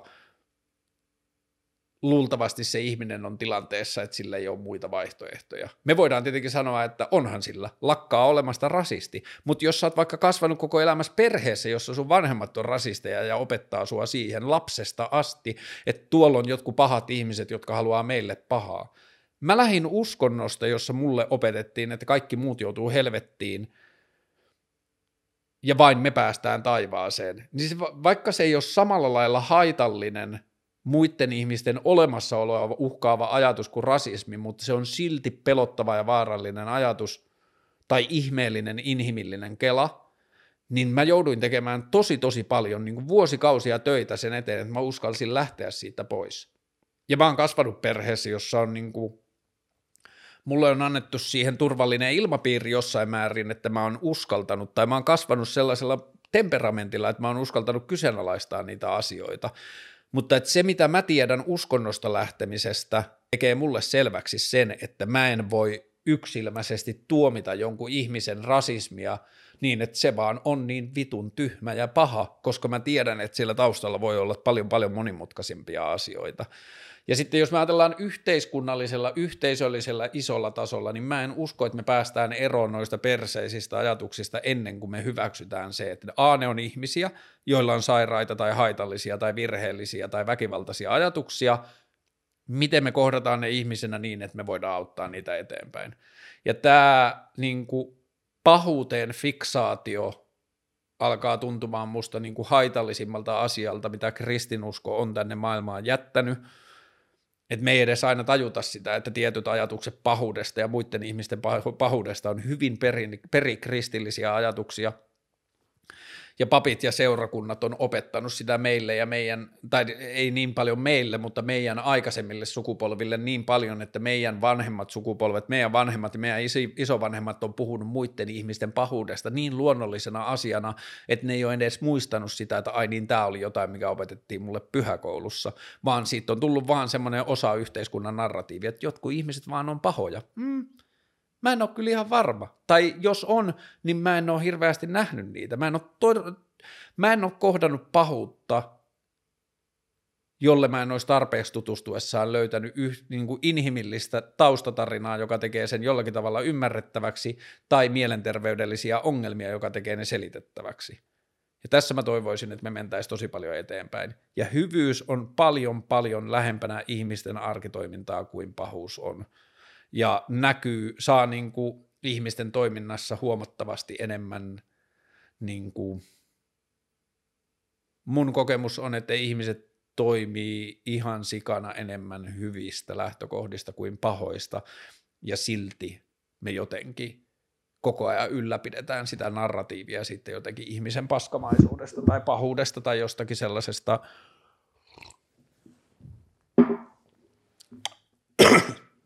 suoranaisesta pahantahtoisuudesta. And I, am not buying it. Mitä on hyvä, hyvyys, inhimillisyyttä? Öö, mitä ajattelet sijoittamisesta osakkeisiin, rahastoihin, yms? Öö, mä oon miettinyt tätä asiaa yllättävän paljon viimeisen vuoden aikana. Mä en ole koskaan ollut kiinnostunut sijoittamisesta – Mä en ole koskaan ottanut siitä selvää. Ja musta tuntuu, että se varmaan johtuu siitä, että mun, mun niinku biiffi sijoittamisen kanssa on twofold. Ja tämä koskee mun omaa sijoittamista. Jälleen kerran mä en koe oikeudekseni, enkä mä halua kritisoida muiden ihmisten toimintaa, mutta jos mä puhun sijoittamisesta mun omista lähtökohdista, niin mulla on kaksi ongelmaa sen kanssa. Toinen on se, että sijoittaminen yleensä auttaa vain sijoittajaa. Mun mielestä meidän ei pitäisi hirveästi fiilistellä asioita, jotka ö, auttaa vain yksilöä. Meidän pitäisi fiilistellä asioita, jotka auttaa yhteisöä ja sijoittaminen tekee sitä. Sijoittaminen lähtökohtaisesti on sitä, että miten minä saan tästä määrästä rahaa enemmän rahaa. Ja silloin se on niin kuin tosi individualistinen ja yksilön tilannetta helpottava ajatus. Nyt sä soitat mulle suoraan lähetykseen. Joo. Okei, mä en kerkeä teidän kyytiin, mä tuun myöhemmin perässä. Hyvä, yes, moi. Terveisiä. Niin, niin tota, sijoittaminen lähtee siitä asiasta, että mulla on tämä X määrä rahaa tässä, ja mä haluan, että se on X plus yksi määrä rahaa, mihin mä sijoitan sen rahan, jotta mä saan enemmän rahaa. Ja silloin se liittyy niin kuin joko yksilöön tai se liittyy johonkin sijoittajasalkkuun, joka on niin kuin, se on irti muusta yhteisöstä. Se ei hyödytä kaikkia, se hyödyttää vain joitakin. Ja tota, se on niin kuin mun ensimmäinen pihvi. Ja toinen pihvi on se, että sijoittamisen onnistumista tai hy, hy, niin kuin sijoittamista mitataan ainoastaan sillä, että kuinka paljon sijoittaa, ei, kuinka paljon tuottaa, ei lainkaan sillä, että mistä se tuotan, tuotto tulee tai mitä sillä tuotolla tullaan tukeneeksi. Ja mitä mä tarkoitan tällä on se, että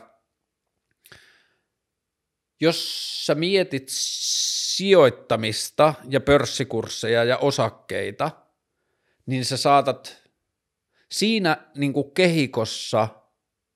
öljyyhtiöön per, sijoittaminen saattaa olla sulle tosi kannattavaa. Ja samaan aikaan sä voit ottaa metrin tai puolitoista siitä keskustelusta eroon ja nähdä sen, että haa, öljyyhtiöt, laajempi globaali maailmantilanne, meidän tulevaisuus, pidemmät aikajanat, ei niin hyvä asia. Eli toisin sanoen, sijoittamisen sisällä me ei olla kiinnostunut niistä samoista asioista kuin mitä me ollaan kiinnostuneita muuten maailmassa, että mitä me halutaan edistää. Ja sijoittaja on onnistunut sijoittaja, vaikka se sijoittaisi asetteollisuuteen, jos se miljoona muuttuu kahdeksi. Ja se, se, se, niin kuin, se on mulle iso pihvi siinä, että ne mittarit, kun se mittari on ainoastaan se, että kuinka paljon tästä tulee rahaa, niin se ei onnistu ratkaisemaan meidän maailman ongelmia ja silloin se koko sijoittaminen instrumenttina ei ole musta kovin järkevää. Ja täytyy tietenkin ottaa huomioon, että meillä on impact investment, meillä on vaikuttavuussijoittaminen ja meillä on sijoitusrahastoja, jossa sä voit öö,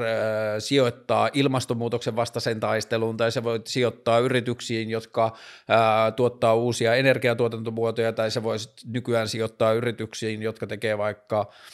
psykedeeliterapian tutkimusta tai mitä tahansa muuta yleishyödyllistä asiaa. Tämä kaikki on olemassa ja niiden varaan voidaan ajatella, että sijoittamiselle voi olla järkevä paikka tulevaisuudessakin, jos sijoittaminen menee enemmän siihen suuntaan, mutta jos ajattelet sijoittamista isossa kuvassa, pankit, pankkiirit, Lontoo, New York, Bryssel, Tokio, kauppis,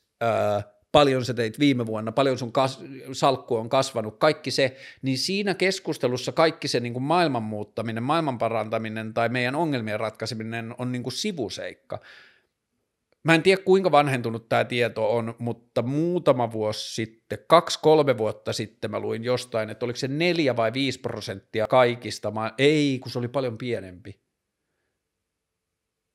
Okei, jos mä sanon 5 prosenttia, niin mä liiottelen, koska se saattoi olla vaikka alle 1 prosenttia. Se oli tosi pieni,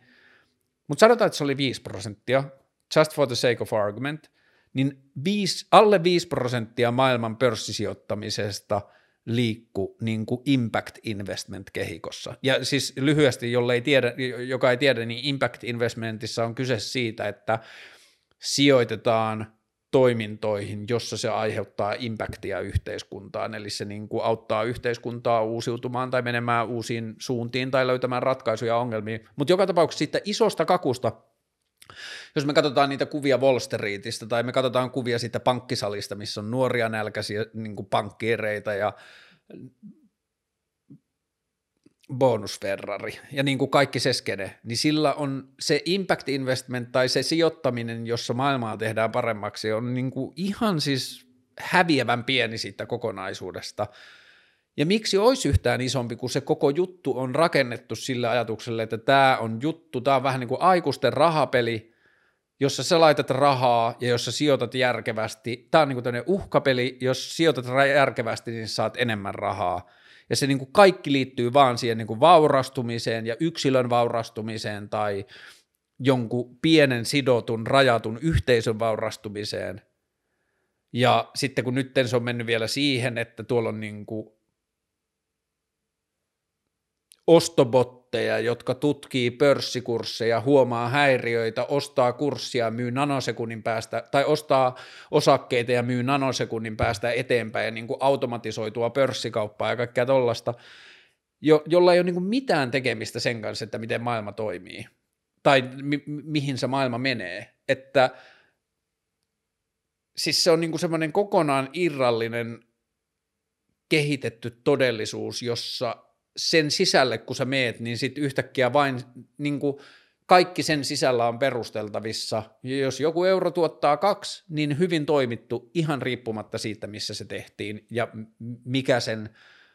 niin kuin tuoton aiheutti. Et yksittäinen pörssisijoittaja Suomessa saattaa juhlia, että mulla oli 150 tonnin päivä –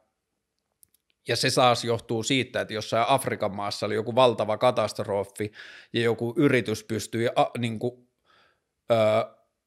jollakin tavalla osallistumaan tai hyötymään siitä katastrofista, ja sitten ne, jotka oli täällä länsimaissa tajunneet sijoittaa siihen yritykseen etukäteen, hyöty siitä, että se yritys hyötyi siitä katastrofista, ja sitten niin kuin, siinä ei nähdä mitään moraalista ongelmaa, koska kyseessä on pörssikurssit, sijoittaminen, ja sen tehtävä on tuottaa rahaa. Niin ja sitten mitä ajattelen laajemmin sijoittamisesta osakkeisiin ja rahastoihin, en mä tiedä, siis ei, se ei vaan niin kuin jotenkin silleen inspiroi, koska mulla ei, mulla ei jotenkin ole silleen vaurastumishaaveita, ja sitten jo, musta tuntuu, että jos mä itse onnistuisin vitun hyvin jossain sijoittamisessa, niin mulla olisi sitten paskafiilis siitä, että mä en onnistunut missään muussa kuin oman tilanteen parantamisessa, ja se ei niin kuin, tämän lyhyen elämämme aikana se ei tunnu niin kuin jotenkin silleen tavoittelemisen arvoiselta tai järkevältä tai joltain sellaiselta, minkä puolesta mä olisin valmis taistelemaan. Ja disclaimer jälleen kerran, en kritisoi ketään, kuka sijoittaa, kritisoin sitä kulttuuria ja sitä rakennetta ja sitä roolia, mikä sillä on meidän yhteiskunnassa. Uh, bees are dying and we know what that means. How to deal with eco anxiety. Um, mä vastaan tuolle ihmiselle, joka kysyy tuon englanniksi, niin mä vastaan sille myöhemmin englanniksi. Pidetään tämä sisältö toistaiseksi suomenkielisenä, kunnes mulla on englanninkielinen vieras. Mutta tota, ympäristöahdistus. Mm, henkilökohtaiseen ympäristöahdistukseen mun paras lääke on ollut se, että – mä en voi lähtökohtaisesti tehdä mitään ja sitten sen jälkeen mitä mä voin tehdä. Eli toisin sanoen, mä ensin laitan itteni siihen ison kaavaan, mittakaavaan, että mä oon vaan yksi seitsemästä miljardista, joten mä en voi tilanteelle yhtään mitään, joten mun kokemasta ahdistuksesta ei ole mitään hyötyä, koska mä tiedän esimerkiksi tästä varattomuustilanteesta sen tosi hyvin, että ahdistus ei auta mitään, ahdistus ei auta ratkaisemaan ongelmia päinvastoin, niin mä ensin poistan siitä niin kuin ympäristö-ilmastoahdistuksesta niin kuin sen henkilökohtaisen ahdistukseni sillä, että mä annan itselleni synninpäästön, en siitä toiminnasta, millä mä oon osallistunut siihen, vaan siitä, että lähtökohtaisesti mun on järjetöntä vaatia itseltäni yhtään mitään ja kokea ahdistusta siitä, että tämä nyt ei ole mun syy. Se, että öö, sademetsät palaa, niin joo, mä oon osa syyllinen, mä oon ostanut muovilenkkareita ja mä oon ajanut autoa ja tehnyt mitä tahansa, mistä se tulee ja tukenut kulutuskulttuuria ja kaikkea muuta, mutta silti se ei ole mun syy tavalla, josta mun pitäisi kokea ahdistusta – tai se, mulla on niin vähän tehtävää sille asialle, mitä mä voin yksilönä tehdä, että se mun ahdistus ei ole niin kuin ansaittua, että se, se, se, ja varsinkin kun mä näen sen äh, ahdistuksen niin kuin haitallisena ihmisen niin kuin tunteena tai niin kuin lamaannuttavana, että se ei ratkaise mitään. Niin toi on niin kuin se, millä mä pyrin poistamaan sen itse ahdistuksen, että tämä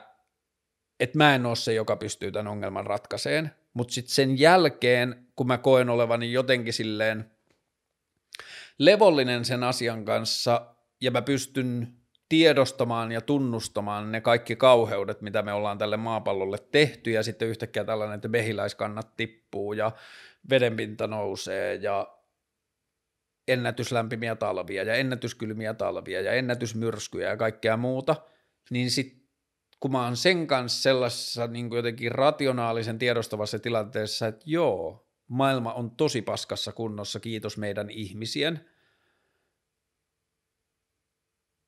Ja sitten toi äsken mainittu niin kuin pointti siitä ahdistuksen sivuun, niin kuin ahdistuksen rationalisoimisesta siltä, että jos niin kuin että kun tiedostaa sen, että sillä syyllisyyden tunteella ei saavuteta yhtään mitään, että se syyllisyys ja häpeä ei niinku ratkaise mitään, jos mä saisin tämän autettua itselleni tuossa talousasiassa, niin mä olisin varmaan paljon paremmassa toimintakyvyssä, mutta joka tapauksessa siinä ympäristöasiassa mä lähden siitä ajatuksesta, että tämä ei ole mun pelastettavissa ja sen jälkeen mä kysyn, että entäs jos onkin. Eli toisin sanoen mä yritän varmistaa oman toimintavalmiuteni poistamalla itseltäni sitä ahdistusta, rationaalisin selityksin, tuottaa itselleni tilan, jossa mä oon jotenkin silleen, tiedostan sen maailman ongelmallisen tilanteen, en kanna siitä liikaa niin kuin negatiivista baggagea, koska se ei lähtökohtaisesti ole mun syy. Ja sit siitä tilanteesta, että mä näen sen ympäristön, enkä kanna kiviä repussani, mä alan miettimään, että mitä mä voin tehdä sille. Ja tota, se on niin toistaiseksi itselle toiminut ehkä, että mm, No esimerkiksi sellainen juttu, että mun mielestä meidän pitäisi kertoa toisillemme asioista, joista me niin kuin nähdään tai että niillä on mahdollisesti jotakin vaikutusta, jotta se tieto ja se maailmankuvan muutos laajenisi. Ja yksi semmoinen asia, jonka mä haluan suositella on tota, mä en tiedä kuinka paljon mä enää yleisesti haluaisin suositella Joe Roganin podcasteja, mua ehkä on ruvennut ärsyttämään se koko ajan enemmän ja enemmän. Mä alussa niin kuin ihastuin siihen tapaan, jolla se on, jo, jo, jonka se mun mielestä täyttää edelleen, että se on niin kuin utelias ja aidosti utelias asioista, mutta että se mikä mun biifi on, on se, että sillä tuntuu olevan niin kuin silleen tarve löytää ne kusipäät tai ne idiootit tai ne pilkattavat tosi monissa asioissa, niin sen takia, plus se tuntuu ehkä olevan vähän niin kuin mun makuun liian kiinnostunut salaliittoteorioista tai sellaisista jostain day, niin kuin the man, tekee jotain meidän pienten ihmisten tuhoksi, jota mä en hirveästi niin kuin, maailmanhistoriassa ei niin kuin, okei, mä en vaan usko jotenkin sellaiseen niin kuin herrakansaan maailmassa, joka päivittäin suunnittelee meidän tavallisten ihmisten pään tuhoksi jotain, niin siksi ei ole mulle niin kuin kiinnostava narratiivi, mutta joka tapauksessa Joe Roganilla on yksi jakso, tai niitä on monta jaksoa, mutta se viimeisin jakso tämän vieraan kanssa, sellainen kuin Paul Stamets, S-T-A-M-E-T-S, etsikää YouTubesta, ja se on ihminen, joka on viettänyt koko elämänsä niin kuin tutkien sieniä, varmaan lähtenyt, tai niin kuin se alkupää on siellä niin kuin psykedeellisissä sienissä ja 60-70-luvun psykedeellisessä vallankumouksessa, ja se on niin kuin silloin aikoinaan myös tutkinut kaikki maailman sienet, että niin kuin, voiko niitä syödä ja minkälaisia psykedeellisiä vaikutuksia niillä on, mutta se on mennyt niin kuin, se on niin kuin tuossa fungi, siel, sienieliöskenessä mennyt niin superpitkälle tutkimaan sitä, että mitä kaikkea sienet voi tehdä ja mitä kaikkia mahdollisuuksia niillä on ja onko ne laiminlyötyjä. Ja mun tieteellinen – ymmärrys ei riitä vasta-argumentoimaan, mutta se on vain hieno esimerkki siitä, että missä kaikkialla etitään ja minkälaisilla tavoilla helpotusta meidän ongelmiin, niin liittyen näihin mehiläisiin ja, tai siis pölyttäjiin ja niiden katoamiseen, niin se Stamets kertoo siinä niin kuin sen ja sen tutkimusryhmän löydöistä siitä, että miten joku sienestä löytyvä asia – ne siis tekee sellaista projektia, jossa ne levittää ympäri maailmaa tällaista niin kuin, näiden pölyttäjäeläimien vähän niin kuin linnunpönttöjä tai semmoisia niin ruokkimisalustoja, jossa ne voi käydä juomassa jotain sokeroitua vettä, niin siinä juomalaitteessa tai siinä on jotain sellaista, niin kuin, mä en muista nyt niitä kaikkia yksityiskohtia, mutta että siinä on joku sellainen systeemi, että kun se käy juomassa se pölyttäjä, niin se saa siinä samalla tai siihen tarttuu jotain semmoista sienieliötä, joka taas niin kuin sitten auttaa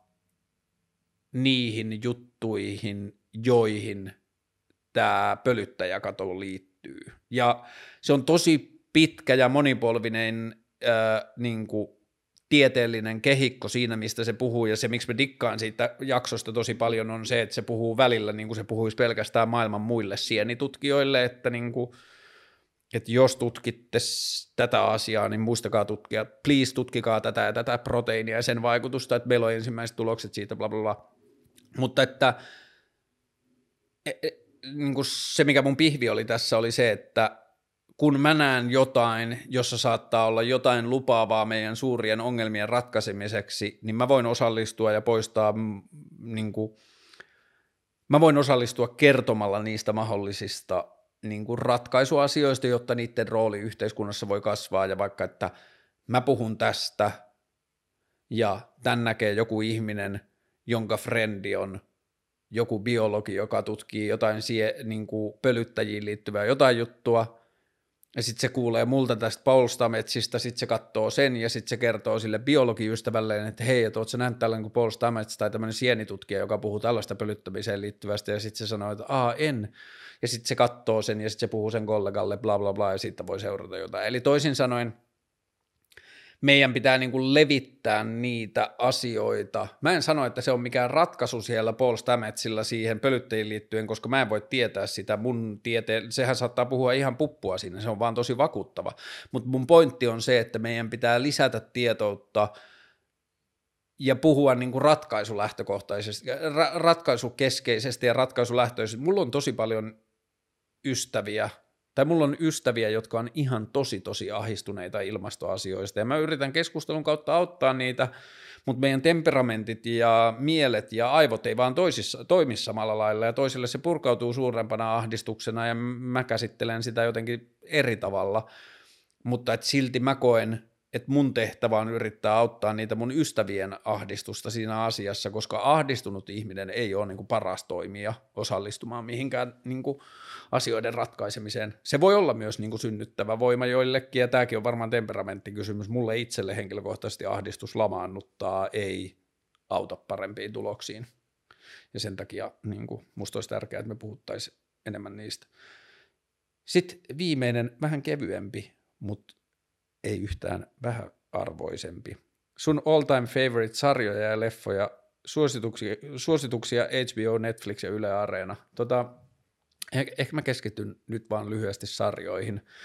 Tärkeimmät ja parhaat sarjat. Öö, mun mielestä ehdottomasti maailman paras TV-sarja on The Wire, eli Langalla nimellä pyörinyt Suomen televisiossa, mutta jos sä oot katsonut sitä joskus vaan jakson sieltä toisen täältä, niin mene HBOhun ja aloita se alusta ja katso se kokonaan.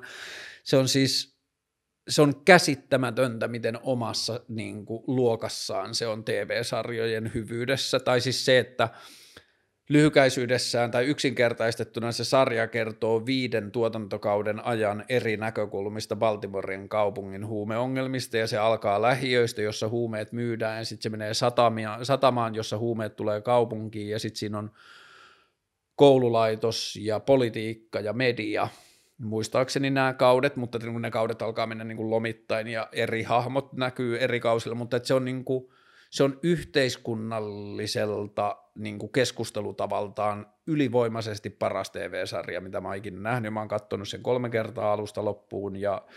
mä luulen, että mä katson sen kohta neljännen kerran ja se ehkä kertoo siitä sarjasta jotain, että YouTubesta löytyy jakso, jossa David Simonia eli sen sarjan luojaa haastattelee Barack Obama. Ja Obama on sanonut aina, että se on niin kuin sen suosikkisarja – ja ymmärrän hyvin miksi. No, mutta The Wire on mun mielestä edelleen maailman paras TV-sarja, mutta sitten viimeisen kymmenen vuoden paras TV-sarja on mun mielestä ehdottomasti myös HBOlta löytyvä High Maintenance, ja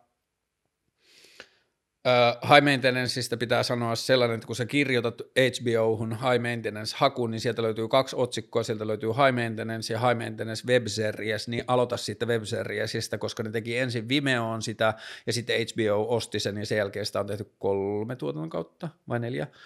Mm. Ne Web Series-jaksot on sellaisia, että niitä on muistaakseni 19 jaksoa, ja ne on kaikki alle 15 minuuttia pitkiä, että ne on semmoisia lyhyitä tarinoita,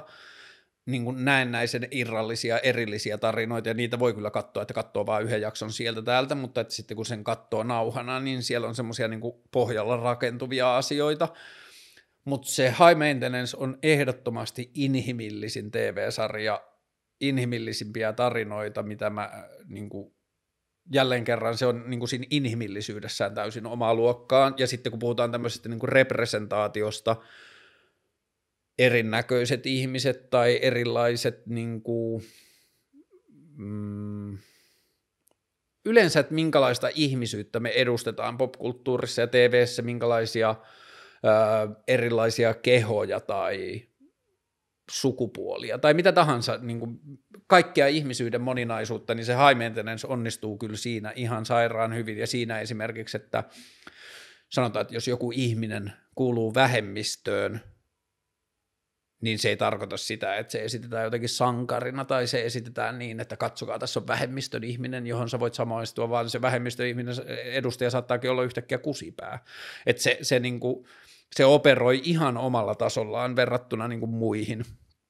Öö, sitten Netflixissä öö, tuli pari viikkoa sitten semmoinen Unorthodox neljäjaksoinen sarja, minisarja, öö, semmoisesta niin ortodoksijuutalais kulttuurista pakenevasta tyypistä. Se oli näin niin kuin lestadiolaisuudesta lähteneelle tosi hyvä, siinä oli tosi paljon hienoja juttuja. Ja sitten harmillisesti se on nyt poistunut HBOsta ja mä en ole löytänyt mistä muualta sen voisi katsoa, mutta jos ikinä törmäätte, niin sarja nimeltä The Path, eli polku, kertoo semmoisesta uskonnollisesta yhteisöstä – myös siitä lähtemisestä, mutta vielä enemmän sen niin kuin ehkä yhteisön sisällä elämisestä ja sen sisällä olevista totuuksista, niin siinä sarjassa onnistutaan niin kuin uskonnollisen lahkokokemuksen eläneelle kuvittamaan tosi tosi hyvin sitä niin kuin uskonnollisessa lahkossa kasvamista tai sitä niin kuin totuutta, mikä siellä rakennetaan. The Wire, High Maintenance, Orthodox, Unorthodox, uh, The Path, mistä muista mä oon tykännyt tosi paljon. Silicon Valley HBOlla, tosi tosi hieno sarja. Uh, Westworldista mä oon nyt tykännyt. Onko vielä jotain sellaista, joka olisi niinku pakko mainita, jota ihmiset ei ole välttämättä nähnyt? En mä tiedä, siis hyviä TV-sarjoja on niin tosi paljon, mutta noin niin kuin High Maintenance ja The Wire, ne mä kyllä haluaisin, että kaikki maailman ihmiset kattois. Uh, Reykjavikin valittiin vuosia sitten pormestari, joka ilmoitti, että hän ei tule palkkaamaan yhtään virkamiestä, joka ei ole nähnyt The Wirein kaikkia kausia. Se oli mun mielestä hieno ja perusteltu väite. Uh, joo, tässä oli tämmöinen vähän pidempi, tämmöinen niin yli viikon tauko, niin, niin tota, tässä on vähän tämmöistä niin alkukankeutta lämmitellään konetta, kun höpötellään. Mutta toivottavasti voi olla, että nämä vlogit vähenee kohta, kohta radikaalisti, koska mä ehkä pääsen tekemään haastatteluja jälleen kerran. Mutta tota, kiitos ö, kaikesta tuesta, mitä olette toiminnallani osoittaneet ö, tähän asti, ja ihanaa, että on saanut olla avuksi tai jollain tavalla merkitykseksi. Mä laitan ne ton lahjoittamis- tai tukemispuhelinnumeron tuonne tietoihin vielä siitä kiinnostuneelle. Mutta tota, kaikkea hyvää. Palataan pian pikemmin kuin mitä tämä edellinen väli oli. Yes, moi.